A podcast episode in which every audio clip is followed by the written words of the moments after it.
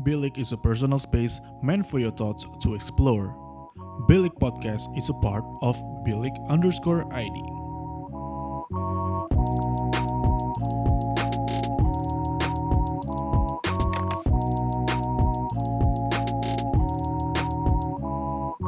Bilik, your thoughts matter.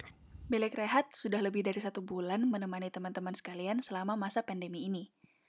Gak bisa gue pungkiri kalau gue kangen banget bikin podcast bareng sama si Vigo. Karena kayaknya selain ngobrolin kerjaan via online, kita udah jarang banget ngobrol-ngobrol sebagai teman yang saling curhat-curhat gitu. Bukan hanya sama Vigo sih, tapi sama beberapa teman deket gue juga, yang kalau dipikir-pikir, ternyata udah lama banget gak ngobrol dan gak saling curhat. Nah teman-teman di sini gimana? Biasanya jadi orang yang curhat atau jadi orang yang dicurhatin nih? Terus biasanya kalau dicurhatin reaksinya gimana? Atau kalau jadi yang curhat, teman-teman mengharapkan apa sih dari orang yang dicurhatin? Pasti teman-teman sering banget merasa malas cerita ke orang-orang, ke orang lain maksud gua, gara-gara kalau dicurhatin, ujung-ujungnya si teman yang dijadiin tempat curhat malah ngomong, lah, lu mending, nah gua. Dan jadilah yang awalnya mau curhat, malah jadi orang yang dicurhatin. Malas banget gak sih? Atau kalau enggak, males banget kalau respon orang yang dicurhatin cuma, oh, sabar ya.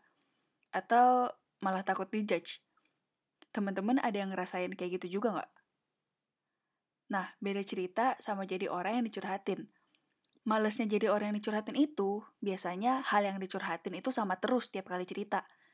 Padahal udah dikasih masukan nih. Eh, besoknya cerita lagi dengan masalah yang sama. Terus dua minggu kemudian datang lagi dengan hal yang sama. Atau enggak, yang dicurhatin itu batu. Kalau dikasih tahu ngelak terus. Kebanyakan tapinya. Ada yang ngerasain juga nggak? Terus, gimana dong? Gue pernah diajarin di kuliah sama dosen gue soal masalah curhat-mencurhat ini. Well, bukan literally juga sih, tapi ya ada beberapa tips lah yang bisa digunakan dalam konteks curhat-mencurhat ini.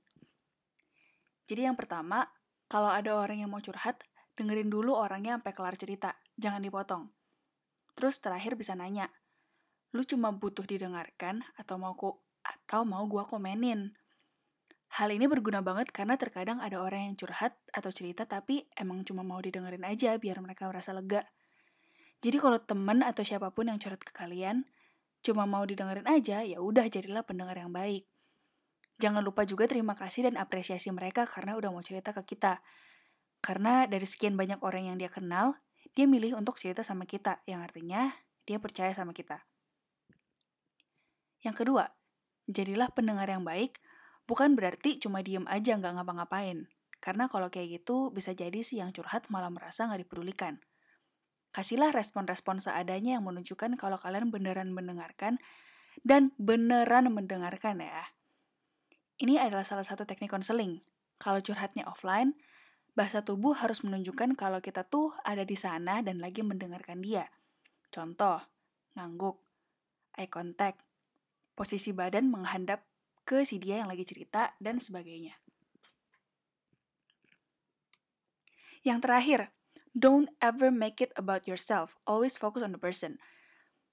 Kalau udah cerita, kita bisa nanya tentang bagaimana perasaan dia, apa yang bikin dia merasa atau berpikir seperti itu, dan sebagainya. Jadilah teman atau tempat curhat yang nyaman bagi orang yang ingin curhat. Karena terkadang open up atau cerita masalah pribadi ke orang lain itu butuh keberanian. Dan untuk teman-teman yang suka curhat, terima kasih karena udah berani open up dan mempercayakan cerita kamu ke kami. Tapi tolong, kalau kalian butuh bantuan kami dengan meminta saran atau masukan, hargai juga usaha kami dengan tidak membantahnya. A simple thank you would be enough. Kalau emang kalian gak suka atau gak sesuai dengan kalian, kalian boleh kok tidak menghiraukannya. Bilik is a personal space meant for your thoughts to explore. Bilik Podcast is a part of Bilik underscore ID.